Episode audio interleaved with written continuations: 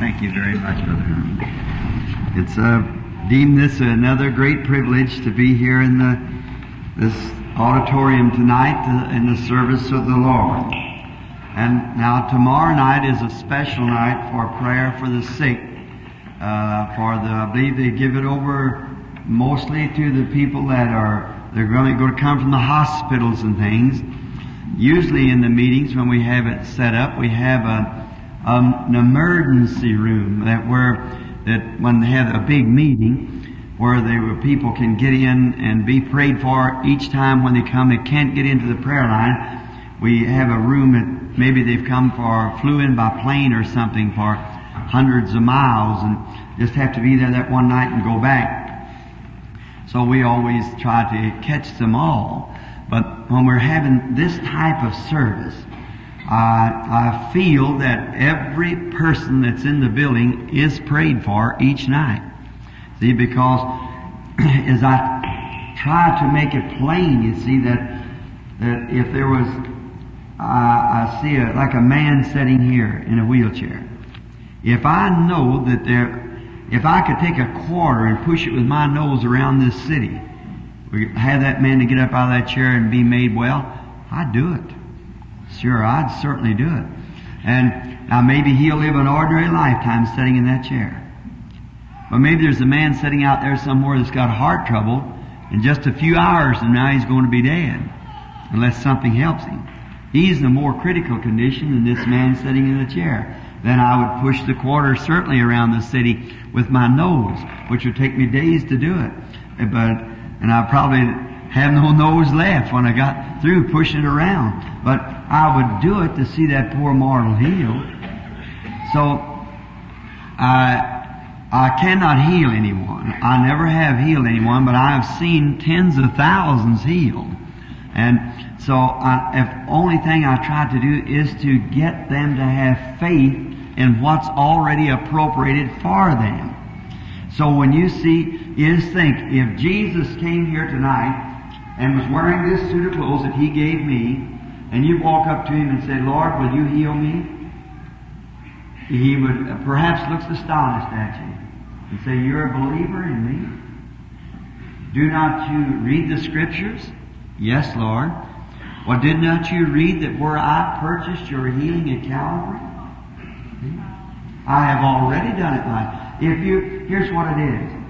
If you ever seen anything in a pawn shop, and then you go and redeem that from the pawn shop, you cannot redeem it the second time. It's already redeemed. If someone gives you a ticket where the price has been paid and that article is redeemed, it's redeemed. You don't have to pay for it a second time. That's where Moses made his sin by striking the rock the second time instead of speaking to it. See? He smote it the first time. What did it speak of? The weakness of the blood of Jesus that it had to be smitten for each individual. Christ is smitten for our healing. We just speak to the rock now. And it brings forth its healing. But see, we have been taught wrong. All about this year laying on of hands and sensations and don't never build your your hopes of salvation upon a sensation because you can have all kinds of sensations but build it upon the Word of God there's where you can beat Satan anytime upon the Word. It's thus saith the Lord. Remember one night I don't want to keep you here. I ain't gonna say nothing now. I'm just gonna keep still I was so many things that if I could stay here for months, I could half, not half tell. If I could write and book of what I have seen the Lord do, would almost make a library in itself. Hundreds of books would write of the things that I've seen. Just, just know He did it. And these about 35 years or 31 years it is of service for Him. And I've seen Him do in the meetings that I've held and around the world. And there are great things that was startling. in it. well, I can remember them and think of them, but we don't write of them. Just let them go because sometimes Jesus said, see that you tell nobody. After all, Jesus died for a people that God foreknew would be saved, you see. Now that is true. He came to save that which was lost. But by his foreknowledge he knew which would be saved. Now, Healing certainly is for everybody that has faith enough to receive it. Salvation is for everybody who has faith enough to receive it. In a meeting, if I'm not mistaken, is right here in Illinois. Uh, is there a little place up here called Vandalia or something? Vandalia, Van, I believe that's where is that Vandalia, or or just across the river in Missouri. It was somewhere here, I believe in Illinois.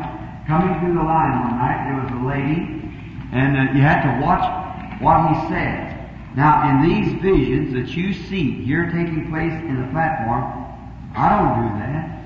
You know who does that? You do it. You don't know it, but you're the one that's doing it. You say, Brother Ryan, that's exactly right, class. You do that yourself. It's just, I wish I could explain it, but there's no way of doing it. It's just like shifting your car and getting it into a gear. See? And just like the Holy Spirit, just a gift to know how to shift yourself out and let Him do the talking. See? Shift yourself out. Then it isn't you talking, it's Him. And you do that yourself. To try to make a little exclamation of it, I'd say, exclamation, I'd say this. Maybe we're all, we're all go to a carnival. There's this carnival coming to the city, a circus. And we're all up here, we ministers, we're, we're young fellows, and we won't get in to see that. So, it happened to be that I was a great, big, tall, skinny fellow. And, uh, the brother here was short and sturdy. Now, he'd maybe have a better chance to be stronger than I am. Well, now, he could pack water. He's big and strong. He could do things that I couldn't do at all. Now, I can't help because I be tall and skinny. He can't help because he's short and strong. See? Who taking thought can add one cubit to his stature, said Jesus. We are what we are. And that's one thing that's hurt our Pentecostal move and other moves is somebody trying to be something that they're not. They're trying to impersonate someone else. You can't do that. You're just what you are. That's all. And when you do that, God will use you in just what you are. And you're just as important as anybody else. As I said the other night, the little bitty hairspring in this watch is just as important as the mainspring. Because it takes it all together to make time. And that when we realize our position in Christ and then abide in that, if it's just a little housewife, stay right there. That's what God wants you to do. See? Just be what you are. And uh, many of you remember the healing of Congressman Upshaw. Had been in a wheelchair for 66 years, served 17 years in the United States government as a as a congressman and so forth. Never seen him in my life. And Dr. Roy E. Davis of the Missionary Baptist Church that baptized me into the Baptist um, faith was uh, a Baptist fellowship, we call it. We believe that in the Baptist church that the Spirit baptizes you into the body, but we are baptized if you've been a Campbellite, been immersed any way you want to, when you come into the Baptist church, got to be baptized over into that fellowship. So we call it baptized into the fellowship of the Baptist church. He was once a Congressman Upshaw there that was, and he was never seen. He walk into the building there in Los Angeles where thousands times thousands of wheelchairs there were. And I seen him in a vision and began to speak and he was healed that night for the first time out of that chair without those crutches and things for 66 years. Congressman William D. Upshaw. Fine friend, uh, Churchill and all those. And as you all know that when I went there and prayed for King George when he had multiple sclerosis and he was healed instantly the next day, played 18 holes of golf and he couldn't even sit up for just a few minutes at a time. And I was up to Gusto's and Gusto's brother is a Pentecostal. And why do you, some of you people down in the Pentecostal is because you live here in a little city and don't know the rest of the world. 40% of our government is Pentecostal. That's right, or either Pentecostal influence. Billy Graham said, no longer can you hide the Pentecostal church. It's the fastest growing church in the world. What did our Sunday visitor, the Catholic Church, make a statement that last year alone the Pentecostals had a million five hundred thousand registered converts, more than all the rest of them put together. We're not a bunch of trash. We've come out of the alley. We're up on glory. But the Pentecostal church, the government officials and all, I had breakfast with Mr. Nixon right there in Washington D.C. and been speaking in a few days with some of the state senators in my home. Asked my secretary these private interviews like we had this morning and what we have of a morning where the people come to uh, find out what the Lord has to say. They stay there. We wait there until the Lord speaks. Not like these little visions you see here. I mean, you do them. But doctors, statesmen, congressmen, potentates from the world over. I was talking to my secretary, that's his mother and his father-in-law and mother-in-law sitting right there now. The other day, I, they're waiting on the list from internationally, over 600 waiting now from around the world. Come in and set before the Lord and we pray until He comes down and tells them what to do. Doctors, statesmen, lawyers, congressmen, and everything else in the nation over. Even I've had doctors from Mayo Brothers Clinic. Not something just hearsay, friends. God. So here's what the visions are. Now in these meetings, these evangelistic meetings, you don't see one tenth of it. Ask the brethren who go with me. See? These are just little, these are something that you do yourself. Now here, and I'll go back to my point. Excuse me for leaving it. But we're going to a carnival. And there's a great big circus, there's a big board fence around it. And we, we don't know how to get over it, so we want to see what's on the inside. And there's no man in the world but what wants to know where he come from, what he is, and where he's going. There's only one book that can tell you, and that's this. Well, who you are, where you come from, and where you're going. But every human being likes to look past the curtain to see what's on the other side. Well, we're going to do that now for a parable. And now we go along and I look at this brother and I'm a stronger, great, strong looking man, me a little skinny fella. Well, I think maybe he can do his part towards getting in to see the, the, the show what's on the inside. Well, how am I going to do it? The first thing you know, I happen to spy a knothole way up high. Now, he can't reach up there. But I can. So, but to do it, I have to reach down and jump real high, and I get a hold just with my fingers and pull myself up and look through that knothole. Like nearly takes the life out of me, and I drop down. What'd you see, Brother Branham? A giraffe. Oh, you did? What else did you see? That's all I had time to see. Like kill them, see. Look and see if you can see something else. Now you don't realize it, but that's you on the platform and that's you sitting out there. You're the one that knocks the strength out of me. Last night someone's coming, almost fell four or five times getting out. You don't, people don't realize that. If you read the Bible, do you know if poets or prophets or so forth, they go into inspiration, sometimes they don't even know where they're at. Did you ever read of uh, Stephen Foster? Wrote Old Kentucky Home, way down upon the Swanee River. Gave America its best folk songs. He was considered an right. Every time he'd write a song, inspiration, then he'd go out and get on a drum. One time when he wrote, he come out, he just come out of it, he got a razor, called a servant, and committed suicide, cut his throat. Did you ever hear of William Cowper? Certainly have. I stood by his grave recently and cried. He, he was considered in England a, a goofy guy, crazy. Anybody that's real spiritual, science says is just one stage away from insanity, from the world. So it's a human mind trying to cope with that mind there. You can't, you don't realize. No one will ever know this side of eternity what it means. So then, and William Cowper finally, the day, you remember when he tried to even get in a cab and go commit suicide, come back, got a rope and tried to hang himself and, and went out and tried to drown in the river and then wrote that famous song, There is a fountain filled with blood drawn from Emmanuel's veins, where sinners plunge beneath the flood lose all their guilty stain. Look at the prophet Jonah. As soon as he came out of the belly of the whale and went and gave his prophecy. As long as the inspiration was only given his prophecy, he was fine. But when the inspiration left him, he sat on top of a mountain and prayed for God to take his life. The prophet Elijah, under a, a vision of the Lord, fixed it and called fire out of heaven, called rain out of heaven the same day, and killed 400 priests himself.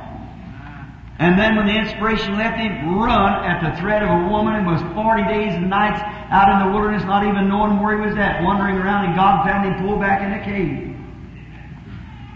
Is that scripture?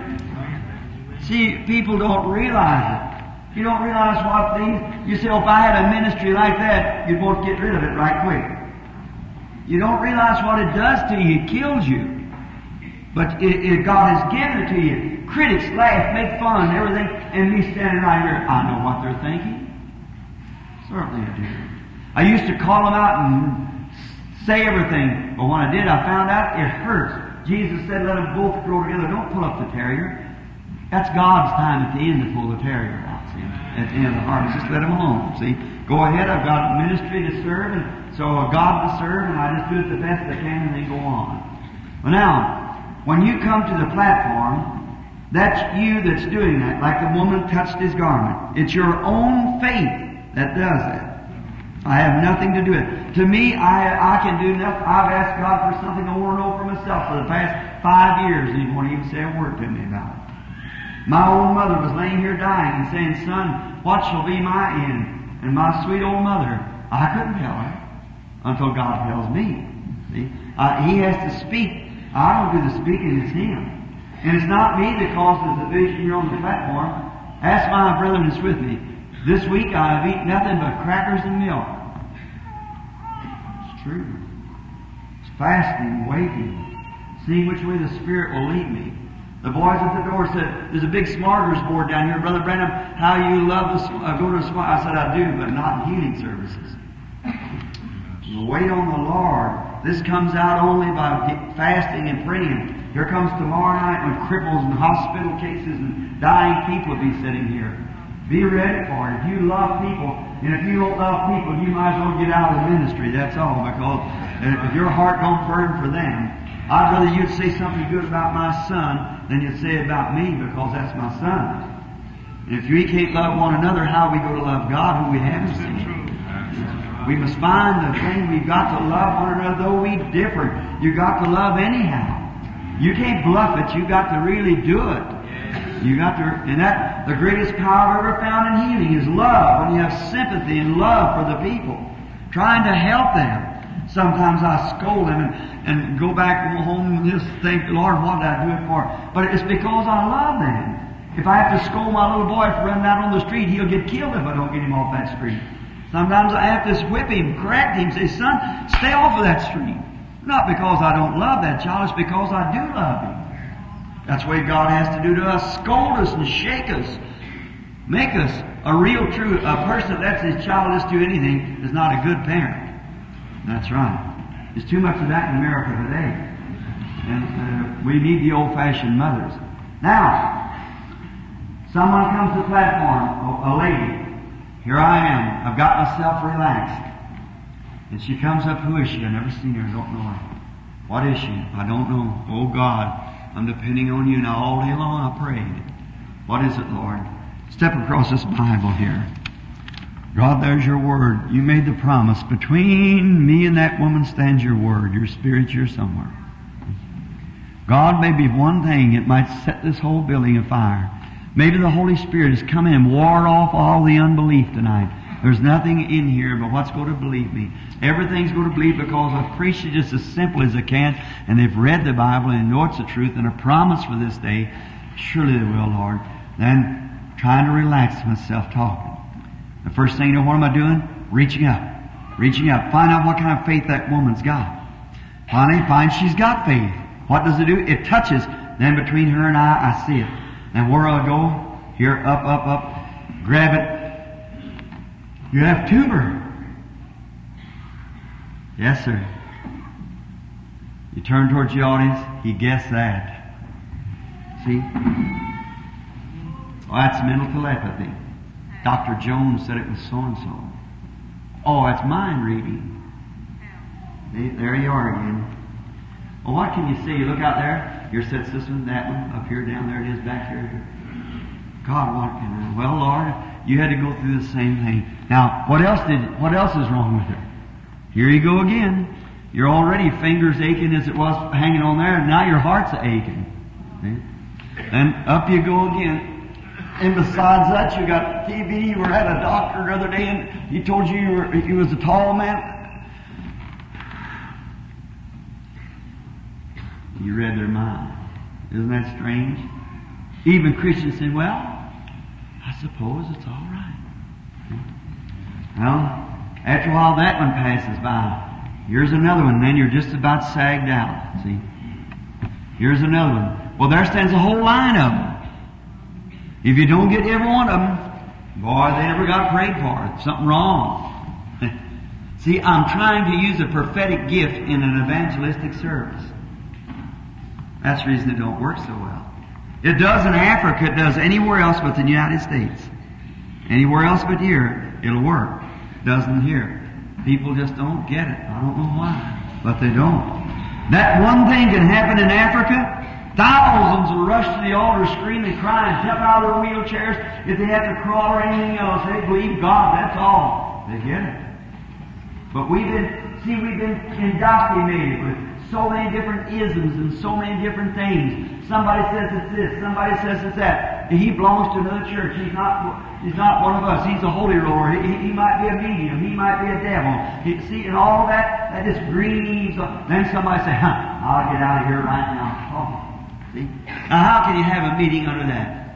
You let me ask you something. Throw this audience of one accord with one faith one time. Let me guarantee you in the name of the Lord, there won't be a wheelchair left in here while people be walking. You just try it one time and find out. I've seen it. 25,000 got in wheelchairs, stretchers, and everything else walk. But you got to minister anyhow. This is the nation that's got the money to send me on. They haven't got money to bring me. I ain't got no big backing up. Only thing I have to do is just depend on God. You, you have mercy. Do something. Wherever you lead me, I'll go. And that's what I do. See. Now, perhaps maybe the ringmaster comes by now. What are you boys looking at? We were looking in, sir. Oh well, come here. He's a great big fella. Reaches down, picks me up into his hand. So now I'll tell you how this goes, Brother Branham. You see that show over there? Yeah, now that's where the Garland ride starts there. They come out here and they ride around this way. They come through here and they do this and this does this and this that. Oh, yes, sir. Setting in the palm of his hand. And this is this and this is it. Sets me down there at the grandstand, you know, and we show me everything's going to happen. Oh, I say, thank you, sir. Thank you very much. Now you be a good boy. Thank you, sir. What have you, what'd you see? Oh, bless God. You see, see, I'm not tired. See? He just lifted me up and showed me. Now, that's you using God's gift, or God using His own gift. See? Now, you say, is that scriptural? Yes, brother. A woman touched his garment one time, and he said, I got weak. Is that right? But one day when he was in the home of Martha and Mary, and then he, uh, the, God showed him, he said he'd done nothing until the Father showed him, and God showed him that Lazarus was going to die. So he said, you go away and they're going to send for you. I approve that. He said, go away and after four days he's going to die and then you go back and you wake him, go to the grave and wake him and so forth because he had to done it or if he didn't he told something wrong. So he went and they sent for him. Did he go back? Your friend Lazarus is sick, ready to die. You know what the father told him, so he just. They sent again, Lazarus sick, come see him right quick, he's going to die. He just went on. If you'd sent for your pastor and he didn't come, you went and joined the next church. That's the reason you don't get nowhere. You've got to believe the servant God sent you. If he's led of the Spirit, let him on. Then, uh, after four days, Jesus turned around because that's what the Father, no doubt, had told him because he said. He did nothing the Father showed him. Um, he turned around and said to his disciples, he knew the time was fulfilled. He said, Our friend Lazarus is asleep. Oh, they said he's doing well. He said, then he told them in their own language, he said he's dead. And for your sake, I'm glad I wasn't there. So, he said, but I'll go with him. And when he got to the grave, listen what he said. I thank thee, Father, thou hast already see, heard it. But I just say these, this for those who stand by. I said it for their sake, see. Then he said, Lazarus, come forth. And Lazarus came forth. He never said a thing about getting weak, did he? That was God using his gift. The other was a woman using his gift. You see the difference? You understand now? That's what it's, it's you that's doing it. Now in the interviews and so forth, they have uh, times where the Holy Spirit, like sitting this morning before a young couple, how it went down through their life, picks it up and brings it back. And my, you're famous doctor sat in the room recently and asked me about a certain thing. I said, will you pray with me? He said, I will, sir. We knelt down, prayed. I said, now you're studying of building a clinic and there's a certain thing fixing to happen and you looked at a certain place to build this clinic. You said they couldn't touch it for 25 years, but I said, thus saith the Lord. Doctor, he said, do you think the city needs a clinic? I said, yes, sir, it needs a clinic. I think you're a fine doctor, so you go to, he said, it can't be that old. It can't be there. I said, I've done fought that in court. Said, you can't build it there. I said, it'll be built out of red brick. It'll have a light roof on it. It'll almost be a city block home, it'll be there, and your name will be on the front of it. I saw it. Thus saith the Lord. He said, I'd like to believe that, sir. I said, you remember when you sent me that man not long ago that didn't even have any liver, half of it eat out, that minister? That morning I saw those five apples come down and a big healthy apple eat up the unhealthy apples. And I told you, thus saith the Lord, he'd live. And you said, how can he live without a liver in? I said, he's preaching. He took my place at the Milltown Baptist Church. I said, he's still there. He said, oh, I remember Reverend William Hall, Milltown Baptist Church. I said, he's still there. That's been about five years ago. I said, your clinic will be there. He said, I hope you're right. And I said, hope. I said, he's always right. And so the next morning he called me up and he said, Brother Branham, I said, he said, I'm freezing to death, and it was in July. I said, freezing to death. He said, shivers running over me. Said they had a meeting in Boston last night with all the bids in for that place. They picked me. It ain't gonna have to wait 25 years. It's already set. I bought the place already this morning. There's a clinic right there. In St. Louis just recently, a great medical meeting, he made a speech and he told that. Got a sign of it sticking on his door, engraved in brass. He said, if anybody ever doubts any physician, have him to call me collect. That's it. Oh, you see, friends, it's not nothing. It, the thing of it is you can't wake yourself up. That's all. You can't wake yourself up to the reality of what it is, you children and you people here in this wheelchair. You know how to help you out undo it. You know that. Uh, God bless your heart, I certainly do it. But you're no more, to heal a person in a wheelchair is no more than heal one heart trouble. And the greatest thing he ever done was save a man's soul to change his whole disposition. As far you just think you're bound for all time. You're not. No, sir. I've seen tens of thousands of wheelchairs the people healed out of. See, and I know. And it is true. Someone said my grammar's bad. I remember at Fort Wayne not long ago, I was preaching at B.E. Rediger where his daughter had been healed of insanity. A few days ago, oh, there I go again. So many things to say. An insane girl that was going to the morgue and the Catholic school wouldn't even let me in. I went in as a visitor, spoke to the girl a few minutes. I said, the father, I used to go with the girl's mother. I said, thus saith the Lord. She has her right mind. Her mother grabbed me around the waist and she said, looked to her husband, she said, he's never wrong. I said, now she didn't mean me, she meant the Spirit of the Lord. About two hours after that, the father called me up weeping. He said, Brother Branham, I don't know what to say. His daughter was just only 18 years old, teacher of music, and played uh, overtures and so forth, same studies that my daughter is studying. He said, I don't know what to say. Said that girl instantly come to herself, and these doctors are holding a council right now. Said she's going home with us this afternoon. Uh-huh. That's right. I said, he said, oh, I'll blast it to the country. I said, shh, tell no one. Go ahead, thank God and move on. He just keep going on. He's wonderful if you'll just believe Him. One more little thing to you people. Just because that you're here in the meeting and you accept your healing, it don't happen right away, don't pay attention to that. It will happen if you got enough faith to believe it'll happen. There was a woman come in the meeting one night. She passed through. She had stomach trouble. The Holy Spirit said to her, You are Mrs. So and so. You came from a certain place. that you have a stomach trouble. and said what it is is a duodenal ulcer. Said it's very dangerous, and the doctor says that you might hemorrhage with it sometime because he's been wanting to operate. I said, but you're afraid of the operation, and therefore you're not able to eat anything hard at all but just broths and stifferin like a bouillon and so. She said, that's right. And uh, she said, is he right, Mr. Branham? I said, certainly your doctor's right.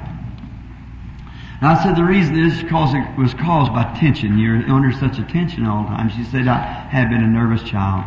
I looked at her and I see her sitting down by a nice big steak eating, you know, and eating a piece of apple pie. That's what I saw in the vision. I said, but thus saith the Lord. Watch what it says. See, you're the ones making it say this, but look what it says behind it. That's the thing. See, you say you got a cancer, you know that, but see what he says about that cancer. See, that's when you watch him. So then, and uh, she and told her. So she said, "I'm going out and eat." So she went out and eat, and uh, a little bit behind that come a lady that had a big growth on her throat. And the Holy Spirit told her, that growth shall leave you, thus saith the Lord. So they happened to be neighbor women. And so the next day she tried to eat and oh my, she like to die. And so she tried for two or three days and she'd just vomit and gag and blood fly out of her mouth and everything. And her, after about a week, her husband, being a Christian, but he said, honey, said, you're bringing reproach upon the cause. Said, you mustn't say things like that. She started crying. She said, hubby, listen, she said, that man did never see me in his life. And by some sort of a power that I believe was the Holy Spirit according to what I read in this Bible, he told me what my trouble was, who I was, exactly to the letter, and told me, thus saith the Lord, I'd be well. She said, until that time comes, I'm going to be acting like it. Good. Good. So he said, go ahead, burst your ulcer, and then you'll bleed to death. She just went on. Of course, he, didn't have, see, it never happened to him, it happened to her. It wasn't his faith, it was hers. Well, about two months passed. Nothing happened. One morning, the children had left to go to school, and she was washing the dishes, and she was singing, and after a while, she had the funniest feeling come over. She said, she come testify of it. So said the funniest feeling went over. She got real hungry at me, and she said, well, the children left some oats in their plates. You know, I guess mothers do that. And so she got a, a little bit of the oats and eat it, and she thought, uh, she usually vomit with it. So she got a little oats and she eat it, and that toast looked so good, she was taking a bite of the toast some of the kiddies had left. So she went on a few minutes, and she's still hungry, didn't vomit. So she just poured her out some. Stir them up, eat her a piece of toast. Went on washing, she just felt fine. Fixing her house around. She got real hungry again. So she just went and fried her two eggs and some bacon, got a cup of coffee and had a gastronomical jubilee. So she, just really got ready for it. So she just ate uh, all she could. Waited about to about 10 o'clock. Nothing happened. She just getting hungry again. So she thought, oh, praise God. She said, I'm going down and tell my neighbor. And when she got down there, she heard someone screaming and crying. So she run to the door and shut the door. Nobody answered. She thought maybe somebody had died. And so she run into the house real quick and hear this woman with the sheet in her hand, shaking it like that and screaming top her voice. And she said, what's the matter? She said, you know what? Said, last night I was standing before the mayor, looked at that knot on my neck, now look, it's gone. Said, I shoved every sheet and everything else, trying to. And I woke up this morning, and now I've got their names and address, see, documented statements, and see what it was when that angel of God, now anybody that's a Bible student knows that sometimes that God does not come right on the scene when he when he should come, and we think he should. Remember, Daniel prayed his 21 days before the angel could get to him. Is that right? Amen. All right. How many knows that? Yes, What happened? The very angel of God that made the promise, not me now. I had nothing to do with it. I didn't know. him. But said, Thus saith the Lord. It took him almost two months, but he was passing through the neighborhood, confirming that word that he had spoken. Glory to God. If that ain't the same God in the Bible, I don't know my Bible. Happened tens of hundreds of times, friend. So what am I saying that for? Building your faith for tomorrow night's healing service. I want you to, if it not, don't bluff it. It won't bluff. You can't bluff the devil. You remember when Jesus gave his church, like, he gave his church power in St. Matthew, the 10th chapter, to cast out devils, heal the sick, and, and uh, the lepers, and raise the dead. Is that right? Now I want somebody who doesn't believe in divine healing, show me by the scripture where he ever took that power away from the church. I want the chapter, the Amen. book, and the verse. Amen. That's right. Amen. Where he give that power to his church. I can show you chapter, book, and verse where he told them it would be at all races, all places, to all the world. Amen. Now you tell me where he said I made a mistake, I got to take it back. That's right. Amen. Show it to me. Some critic. It's not in God's Word. Now, it, see, it isn't where you're looking at, my critical friend, is this. You're looking at the weakness, you're looking at what the people is doing about it. But don't look at that, look what God said about it. That's it. You're looking at the wrong way. You're cross-eyed. See? And a man's cross, I don't know which way he's going. See? So you just, you look single-eyed at God, what God said, not what people's doing about it, what the seminary said, but what God said. Amen. And if this isn't the Word of God, then go get something that is the Word of God. Amen. No wonder the priest has, a Catholic priest has to be so smart. He's got 600 books that he has to learn is just as sacred to him as that Bible. 600 other Bibles like, of other men who wrote books that he's got to learn. Smart, and no way to keep up with him. Talk about when it comes to intellectual, but God don't use that at all. That's foolish to him. The humility of believing in Jesus Christ. God respects. Makes it even a fool should not err in him. Now, now look here, Jesus in Matthew 10 had gave them power to heal the sick. They went out and cast out devils, come back rejoicing and so forth. And ten days after that time, they were totally defeated on epileptic case. That's right. That's right. I can imagine here Andrew say, step back, boys. Sure you can't do it. Let me show you how I done it over Capernaum. Amen. Thus saith the Lord, come Hallelujah, come out of devil. Boy just kept on in the spasm. And I can hear Peter say, oh, remember, you all don't. Let me show you how I've done it, done a job. Come here. Let me have you. Pour some water on and say, this is the way you do it. And there's all defeated. Not because they didn't have power. Now what? That's why they're coming down off the mountain. I see him come walking. Quietly. Bible said there's no beauty we should desire him. Maybe a little stoop-shouldered fellow. But when he come walking up to where he was, that father run and said, Lord, I brought my son to your disciples, but they couldn't do anything for him. He said, Will you help us? And he said, uh, I can if you believe. For all things are possible to them that believe. Yes. He said, Lord, I believe. Help thou my unbelief. Brother, when that devil walked in the face of him, he knowed he met him on a different level than what them disciples had. Said, come out of him. And the boy fell and had the worst fit he ever had. Then he straightened out and stiffened. They said, he's dead. He's not dead. Take him up. Disciples come along. He said, now listen, here's the modern day. Well, Lord, I guess you took all our power away from us. The church don't have power anymore. No. So why couldn't we cast him out? Said, because of your unbelief. That's right. Is that right? That's right. The church still has the power. You Methodists here, you got that power. You Baptists, Presbyterians, Nazarenes, Pilgrim Holiness, but you're afraid to use it. That's all. What good would it do for me to have a fine hunting gun laying on the wall afraid to shoot it? I'd never get any game, I'm sure. Well, I might make a whole lot of fizzles and have some backfires and not hand load very good, Brother Gene, but I'm shooting anyhow. I'm trying awful hard. Yes, sir. So you will do that. Let's have faith and know that if we believe it, Amen. Let us bow our heads now.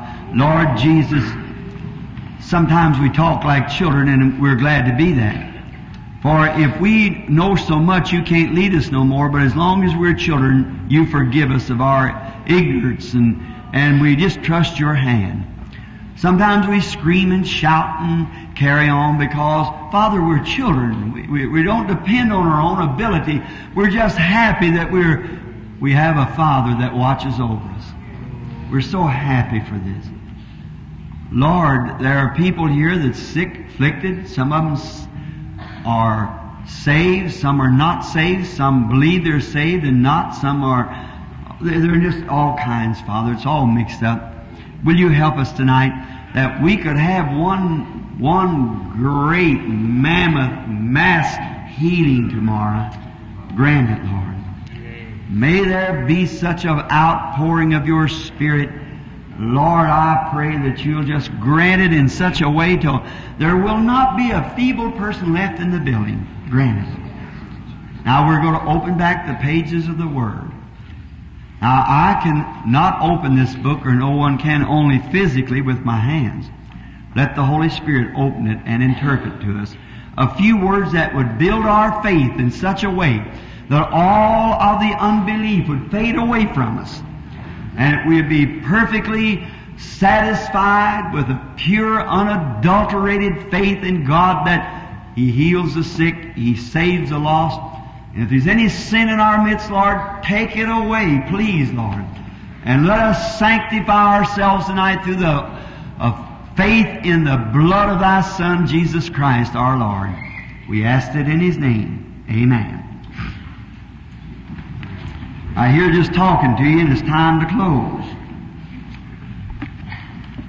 I've got quite a few scriptures they got written down here I'd like to refer to. I might not get to any of them.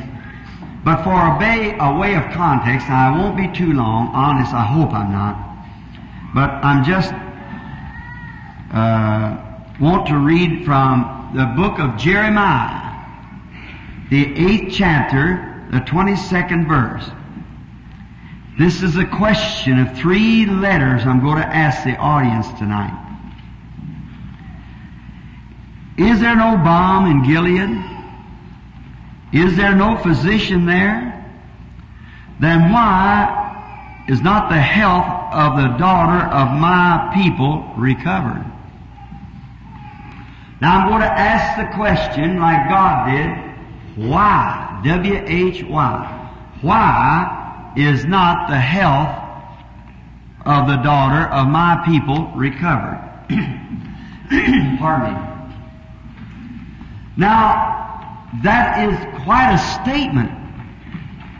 But I believe that if God makes a way for anything, makes a way of escape, makes a way for it, and the people doesn't receive it, doesn't walk in it, then he has a right to ask why.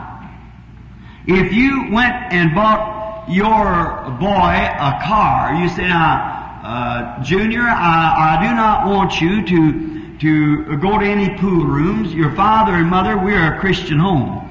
I don't want you smoking cigarettes. I don't want you going to dances with these modern uh, dances where they drink and things. We, we are Christians here, Junior, and you'll, you'll bring a reproach upon our home and upon the cause that we stand for. And I'll be real good to you, Junior. I'm, Daddy works hard, so I'm going to slave away till I save enough money to buy you a little car, because you can go to school in it, you insist, and, and just be nice. I'll get you nice clothes. And then you find out that Junior is smoking and drinking and going to places, then you've got a right to ask that boy, why? Because you made every way for him to have pleasure and to take his little car and go fishing and, and so forth and go out riding. And, and then it, you'd have a right as a father to ask him, why, why did you do it? Isn't that right, brethren? Then if God made a way for His people to escape and get away from the wrath that's fixing to come and they don't receive it, then He's got a right to ask why didn't they do it? I landed in Bombay, India here some time ago. I was reading a piece in the paper, I still have it, or I beg your pardon, Tommy Nichols has it now, it's coming out in Christian businessman's voice. It said the earthquake must be over. Now India isn't rich people like they are in America. Now the foreign people really think that as long as you're an American, you're a rich. Well, that is right according to them, but according to the status they have to live in. But uh, uh, they uh, they have their fences where they pick up rocks, like we did in early America, make their fences. A lot of their homes were built out of rock and mud. But one day they come, a strange thing happened. And all the little birds that lived in these rocks along the fences and in the big towers all flew away from their nest and left it. Just evacuated their nest. And the cattle and sheep that when the day got hot they'd feed early the morning and late of the evening. But instead of, in that, in the heat of the day, they'd come and stand in the shadows of this fence to keep cool. But instead of that, they run right out in the middle of the field and all leaned against one another. Cattle, sheep, animals. And the people wondered what strange action this is. Two days it happened. All of a sudden an earthquake blew the country. Then walls fell in.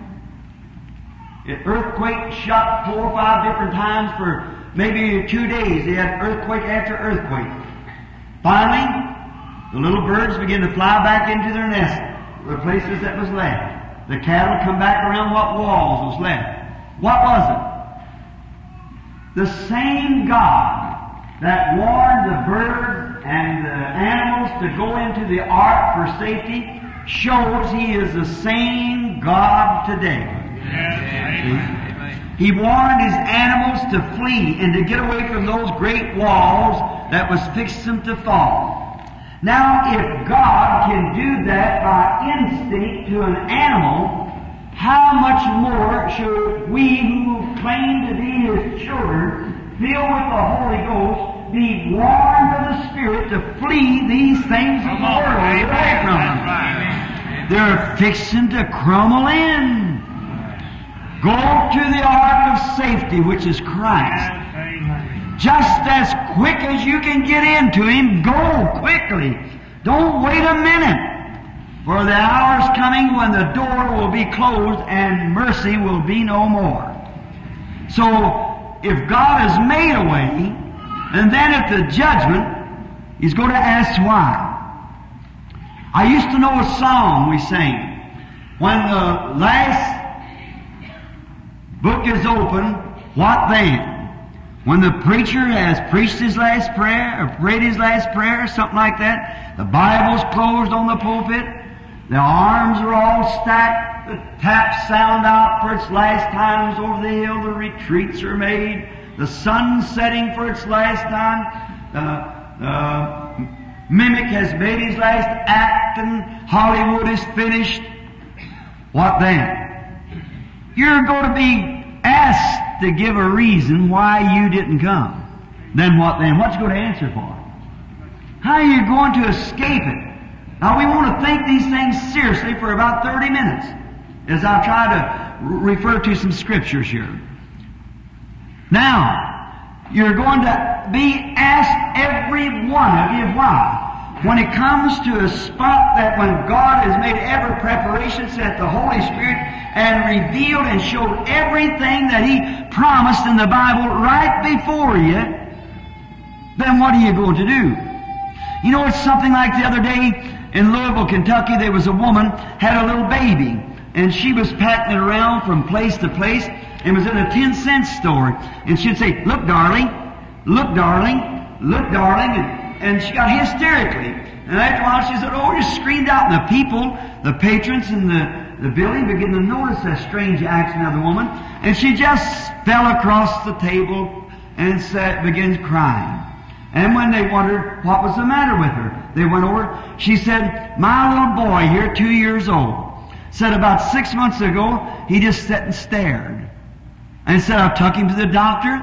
There's nothing that should attract a little boy like him will attract him. Said he just sits and looks blank. And said, I shake these little trinkets and things that ought to attract his attention, but he just sits blank. There's something wrong with him. Now, please forgive me if I, I don't mean to hurt feelings, but remember, this is where correction is. This is judgment. That's a whole lot like the church is today. God has shook all kinds of spiritual gifts before them, and they still sat like they were just staring. They don't know. You can speak against women wearing short hair. They never do anything about it. About wearing immorally dressed. They never do anything about it. About uh, fussing in the denominations. One's better than this and this and this and this and this. They never do anything about it. They just go right on fussing. It's the same. I wonder what we're going to do at the judgment when God says, What? Amen. He sent an Oral Roberts and Tommy Hicks, spoke in tongues and interpretation of tongues and give messages and prophets and everything else that he promised in the Bible. Every blessing he shook it before the church, and constantly they went on in unbelief. That's right. Then God will say, Why? And what's your answer? Now, for, don't, don't think I'm trying to hurt, but look sitting here in these wheelchairs. Look out there at the sickness. As many times as Oral Roberts and many great ministers of healing gifts and Jack Coe's and things with them bulldog thing grabbing hold of it, and you've seen things done. Then he comes along with a prophetic gift and shows and discerns and infallible proofs whirl around. And they said, say, well, I wonder if something could happen. God's going to ask you why. And you're going to have to answer. Yes. Now that's true. Now, one time there was a king, his name was Ahaziah. He was the son of Jezebel and, and Ahab. And he took his father's place in Samaria when Ahab was killed according to the prophets and the dogs licked his blood, uh, just exactly what the prophet uh, had said would take place. And Ahaziah took his place. And he was a renegade, just like his father and his mother. And one day he was walking through the lattice of his house, perhaps the same lattice that the, that the Queen of Sheba or some of the, in her days that they, when they built the temple of Solomon. And he, he fell through that lattice and hurt himself and got sick. And he sent up to Ekron to Beelzebub, a devil. Sent two men up there, a group of men, said, go up and consult and ask Beelzebub, the god of, of Ekron, if I am going to get well, yes or no. And God sent an angel down to the old Elisha sitting down in a little cave door. He said, go up and meet him. God knows when to send and when not to. Said, go up and meet him and tell him, thus saith the Lord.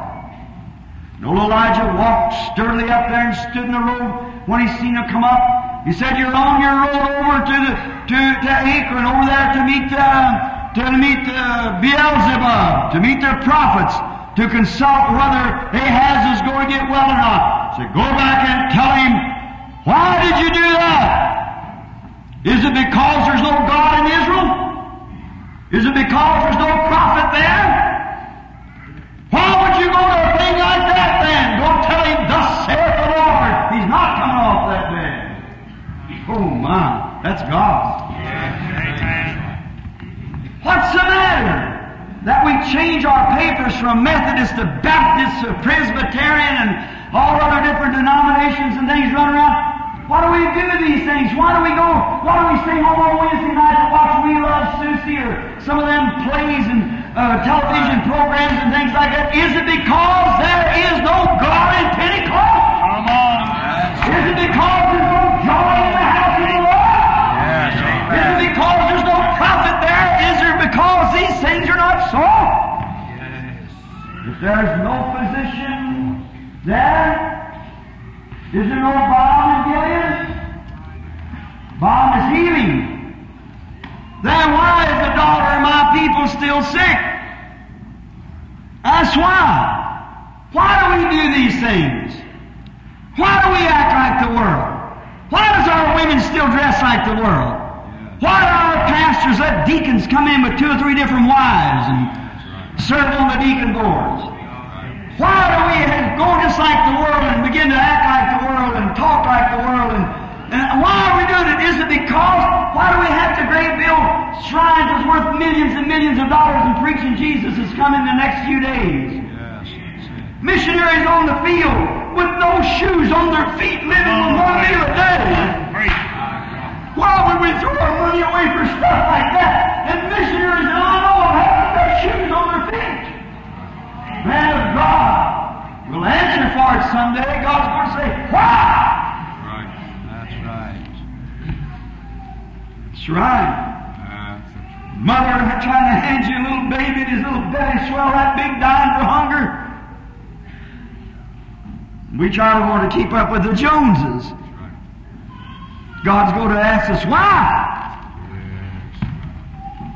Now, our great organizations building tens of millions of dollars worth of buildings and things like that, and preaching Jesus is coming soon. Our own testimony meets us in the face by the word.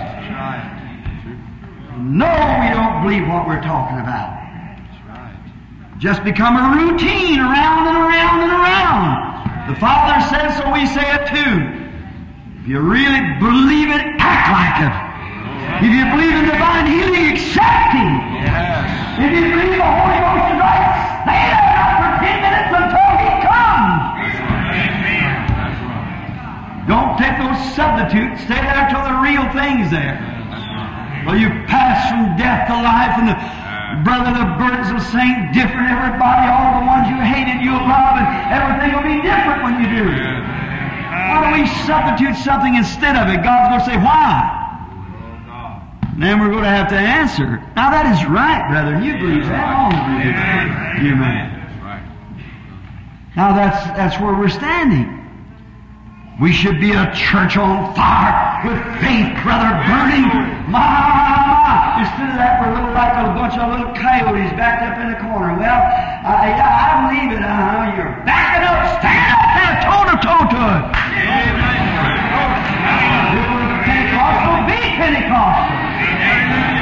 We're not wanting to just break the thing down, consolidate with some other of our denominations, our Methodist brethren, you're our Baptist brethren, our Pente- our Presbyterian, or won't you all go back and be Catholic? That's the oldest one of the bunch of them. Go back and be that. But if we're a Pentecostal, let's be Pentecostal by experience. Amen. Yes. Amen. Wise. Shake yourself. Yes. Yes. Say, go tell him what's the matter. Why would the Pentecostal people? A girl asked me the other day, said, Brother Branham, they begin to wear scandal skirts. I said, what's that? Oh, she said, the girls are wearing skirts that's cut down this way that shows their underskirt. Do you think it's wrong for a girl to do that? I said, sister, what in the world does a Pentecostal Holy Ghost filled girl want to show her underskirt for? Would just like to ask her that. That's it. That's it. Yes. If she had been right with God, she wouldn't have had to ask that. I've got a little Bible. When I first started out, I wrote a little book. There could be somebody say, "Is it wrong to smoke? Is it wrong to drink? Is it wrong to so and so?" Like that. I said, "Don't ask me foolish questions. Make this up in your mind. If you love the Lord with all your heart, you don't smoke, chew, or drink any shine." And that I still stand by that. When the love of God's in your heart, you've got no time for nothing else. You're sold out.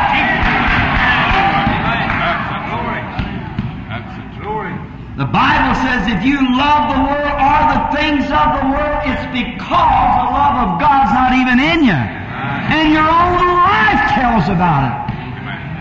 Now, I hope that's plain enough. I won't have to get any plainer. But that's true. Right. By their fruits you know that. So shake ourselves. Let's be Pentecostal or, or to be something else. We're not Pentecostal. Let's quit saying we are. Until we get back to the real Pentecostal experience. Get back to faith, daring faith. Them disciples sealed their death with their faith. Oh, faith of our fathers living still inside a dungeon flame or sword, That's what we want, real, genuine faith. You Methodists need it. You Baptists need it. You Pentecostals need it. All of us need it. God's going to say, why? Is there no balm in Gilead? Is there no physician there? And why? Is there no, is there no prophet in Israel? Is there no God there? Has Pentecostal lost their God? Don't they have any more gifts in amongst Pentecostal? Have they no more prophets, gifts of prophecy, prophets, teachers, pastors, evangelists? No one else to speak in tongues and give message? One thing, you don't reverence them gifts enough. Another thing, you don't prove them first. Then you get every kind of a spirit in there speaking. When you get that spirit that don't say something it's right, get it out of there. You don't want to substitute. God's got a real one for you. Some man speaks in tongues and let him, it's a message to the church. Everybody keep still. That's God speaking. And listen see if it's not to the church, then it's in the flesh. If it's something to the church and it doesn't come to pass, then that's a foul, evil spirit because God won't lie. That's the truth. That's right. And you'll have your church setting in order. See? But the way it is, just let it fly loose anywhere and somebody chewing, chewing gum, another eating popcorn, one talking, another whispering, somebody trying to speak in tongues three or four at a time and, and this and trying, oh my. That's right. It becomes a Corinthian affair again. We ought to get it back in order, back with the Holy Spirit. Test that gift. You say, oh, Brother Branham, if we test that, too, well, brother, it has to be tested right here, don't it? Yes. That's right. Don't be afraid if it's God. It's right. 100% right. Amen. Yeah. Glory. But you plumb over the top of that. I was talking to the man, uh, the editor, Bob, what's his name, of Christian Life, and he's down at, uh, Schu- no, not Bob Schumer. He's the Methodist brother. I know him real well, but I can't think of his name. It writes Christian Life, the Walker. He come to Indianapolis, and he said, uh, Brother Branham, what about the Pentecostals? He said, they do this and do that. I said, and what about the rest of them? They do the same thing. But many times their members are in the paper, they're out, the editors of the paper and things you oh, don't hear about it. But I said, well, they do just as bad. But I said, sometimes somebody does get off of the wrong end. And then what do you all do? You jump from across the real thing and pour over to that. And this over on this side that's real wildfire, a point come back over to old coal farm. I said, it's right in the middle of the road goes the genuine Holy Ghost. The church going. Them old cold farmers on one side and radix on the other side is all false from the real thing. Isaiah said in 35th chapter, there shall be a highway. You Nazarenes call it the highway of holiness. You're wrong. Not disputing your word. But said there shall be a highway and, and's a conjunction. That's right. Uh, there shall be a highway and a way, and it shall be called not the highway, but the way of holiness. Yes. The middle of the road. Dr. Weed, I know you Sibley brother knows him. He, he's a darling brother, a precious friend of mine. I was preaching on that one time. Brother Weed got up and said, you know what, Brother Vivert, I guess all of you know Brother Vivert, he's my cousin, his big assemblies at, the, at the Evansville, Indiana. We had in the man's meeting on the other side, he said, he said, Brother Branham talked about the, um, uh, middle of the road. Said that's not good driving ethics. So I had to be standing behind me, didn't know it. I said, you see, brother Weed, just how earthly you can get, you Simley brother. He's a precious brother. And the Assembly is one of my great sponsors. So I said, you see, you just think about the earthly things so much and get in such a twist that all you can think about is just the things of the earth. I said, sure, right here on earth, that's bad ethics. But this road I'm talking about, you don't come back. It's just a one-way ticket.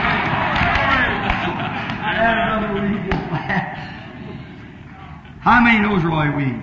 He, he's one of the finest men that you can get. He's been a real brother to me. And uh, so there you are. But God's going to ask us why. He asked the king why. Now, it wasn't because they didn't have a prophet that he could consult. No, no. No, sir. He could have went and consulted the prophet of God. It wasn't because there was no God in Israel. Sure, the God of Israel would have told the prophet. About it, the king. But it was the king's own stubborn way.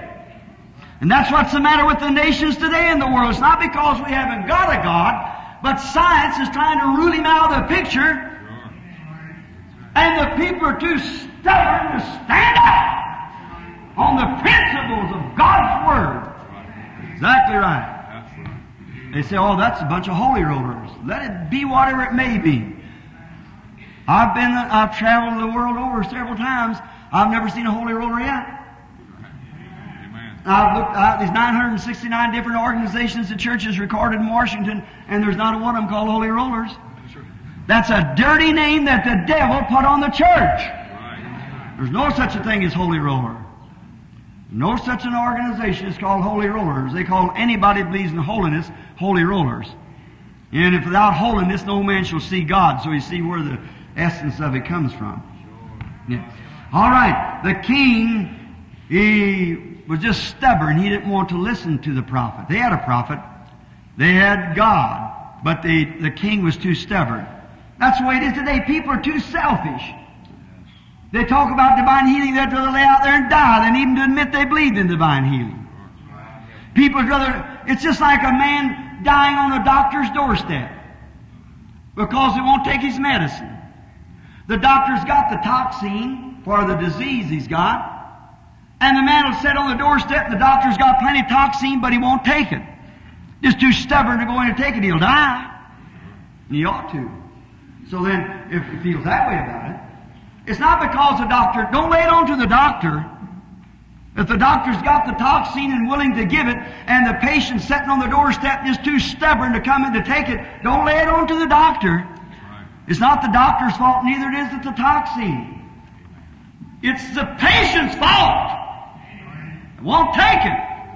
The same thing it is in the church. We've got plenty of balm in Gilead. And we got physicians here. But people die in the pews in sin without the Holy Ghost because they're too stubborn to come take it. And they're afraid it'll hurt their social prestige. It'll break them down. Might cost a little of their card parties and things. Afraid they might cut up a little and act unruly. no, don't blame the doctor. Don't blame the remedy. Just blame the patient for not taking the remedy. That's where it's at. We got toxin. We got plenty. The world's full of the Holy Ghost. It's just everywhere. We got physicians, brother, that knows how to give the medicine. But the, the people won't take it. Oh, they say, I'm Presbyterian. That don't need no more than a Hall would be uh, able to wear a side saddle in a stable a racehorse. That don't have nothing to do with it. Has nothing to do with it. Presbyterian, Methodist, Baptist, or Pentecostal organization or anything else don't mean that to God. You must be born again. Dying in the church pews. Not because there's no toxin, plenty of toxin, but it's because they refuse to take it. Now you know what? If you refuse to take the doctor's medicine, it's dangerous. You might die. If you don't take the doctor's toxin, you might die. And that's dangerous to not take it. Like the salt vaccine. Like the smallpox. When I go overseas, I, I they believe they, they give me so many shots that I look like a guinea egg to get into the places where they, this uh, shot, uh, shots with yellow fever and, and all kinds of toxins. They say, I keep you from taking it. I didn't want to take it, but you have to take it anyhow. So that's why you say, Brother Branham, do you believe in medicines? Well, sure. Certainly, they're God-given things. We believe that. But that ain't what heals you. What if we didn't have health and hygiene? What would we have? The way that people is accumulated on earth today and how many things? If the hospital is not of God, then burn the thing down. It's Antichrist. See? Sure, but it is of God, but they don't do no healing. They're just a place to keep you away and to help you and try to keep you clean while you, if you're ever healed, God heals you. Famous doctor, I wouldn't call his name, he said to me, he said, Billy, you come in here and the first thing he said a horse doctor has to have more sense than we do. He said he has to know where the horse is sick at. Said you come in and say, what's the matter with you? Said, you tell me what's wrong. Said, I'm in a hurry, I'll write you a little prescription. Said, you notice whose name's on there? The druggist, he paid for this. Said, I'll charge you ten dollars, you go over and get it filled, he'll go back and fill it and charge you three dollars for something he paid two cents for. Said, you take it for three or four days, said, the Lord hasn't healed you, by that time you come back to my office, I'll charge you five dollars more, say, go and get it repeated again. there you are. It's God that heals. Now I'm not condemning a good doctor, God knows that. Now I'll say this one thing, let me stop a minute. I have found more doctors believing in divine healing than I have preachers. Right. Yes. I went from hospital to hospital. A famous doctor had me go to an old man the other day, an old doctor that I ain't got time to tell you, that was 80 years old, been unconscious for two weeks. Brother Goldiear knows of the case. He happened to belong to the same club, shooting club that I just went into a few days ago. And their old doctor's laying there, and a famous, one of the best doctors there is in the South, said, Brother Branham, will you come over just have a word with the old man? He'd been unconscious. And while I was holding his hand, he come to me and said, Hello, doctor. I said, I'm not a doctor. I said, I'm Brother Branham. He said, Well, I must have been asleep, yeah, about three weeks. I said, I guess, doctor, how long have you been practicing medicine? He said, How old are you? I said, 52 years old. He said, Before you were nursing. And I said, I guess so many nights you've had a flashlight down along the creek banks, the old country doctor, down along creek banks trying to find uh, some baby with a bellyache or a mother in labor. And he said, not a flashlight, a lantern.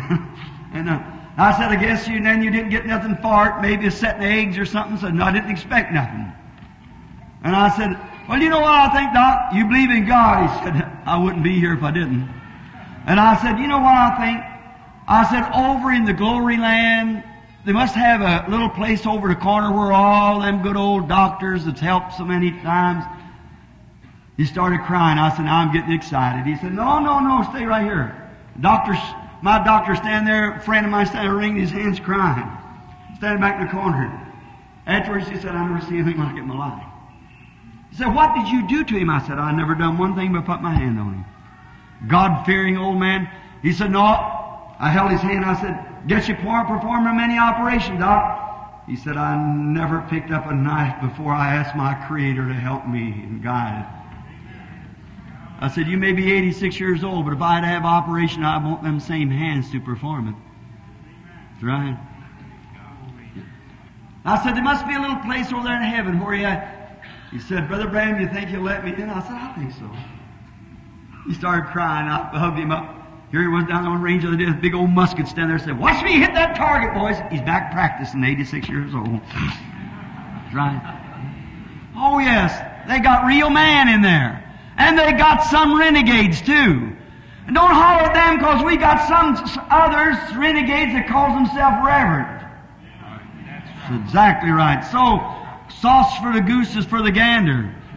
Yes, sir. If man's got toxin and, and salt vaccine for these little children, not polio, I pray daily that God will send us something for cancer. If we can't have faith, let's get something else. Faith is the first. Let's take the next best. If we can't get that, look at the world and the conditions in poor suffering humanity. Help everybody you can. Everything that helps is of God. Let's help. Let's do everything we can and pray for man. The thing to do, brother, is get our arms together, both medicine, doctors, hospitals, nurses, church and all together and put our faith in God and march forward. Need. God's going to ask us why we didn't do it some of these days. You remember Luke was a doctor too. Now, God never condemned him for being a doctor, but you remember he wrote the great stories of healing. It was surprising to him to see what God could do.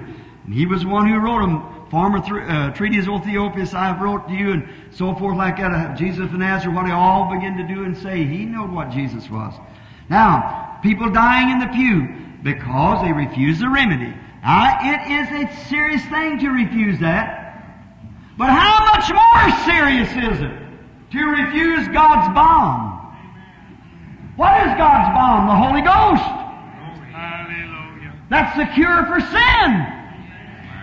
You might refuse the toxin of the doctor, and you might go ahead and live an ordinary uh, hour, week or two, or die and go on. You might do that. You might shorten your days. But if you fuse God's toxin, you'll die eternally.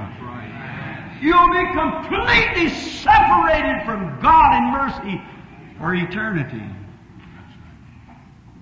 So don't you never, is there no balm in Gilead? Is there no physician there? Then what's the matter with the daughter of my people that they can't believe in divine healing no more? Is it because it's not taught? No. What's the matter then? Uh, What's the matter with the baptism of the Holy Ghost? To quit teaching it? No. God, did people, get it? Yeah. Well, is there plenty of balm? Whosoever will, let him come. Drink from the fountain, gushing fountain of the Holy Spirit, calling whosoever will, physician standing there to pass you to it. And why don't you come? Then God said, why? Why didn't you? What are you trying to do, Brother Branham? Shake a faith into a people that they'll realize. Is there no balm in Gilead? Now I want to ask you something. The reason they dodge the issue is because they're afraid of the new birth. That's what it is. Oh, we Americans are so stylish, you know. Oh my.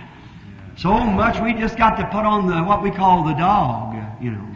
Everybody's got to just be like the Joneses. But they got, I hope there's no Joneses here. If there is, I don't mean it to them. But that's just the American expression.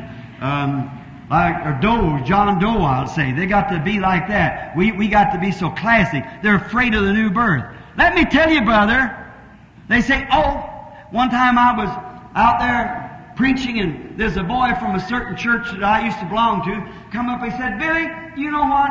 I was enjoying your message so much until that woman got up back there and began to scream and to cry and then she got all them people started crying.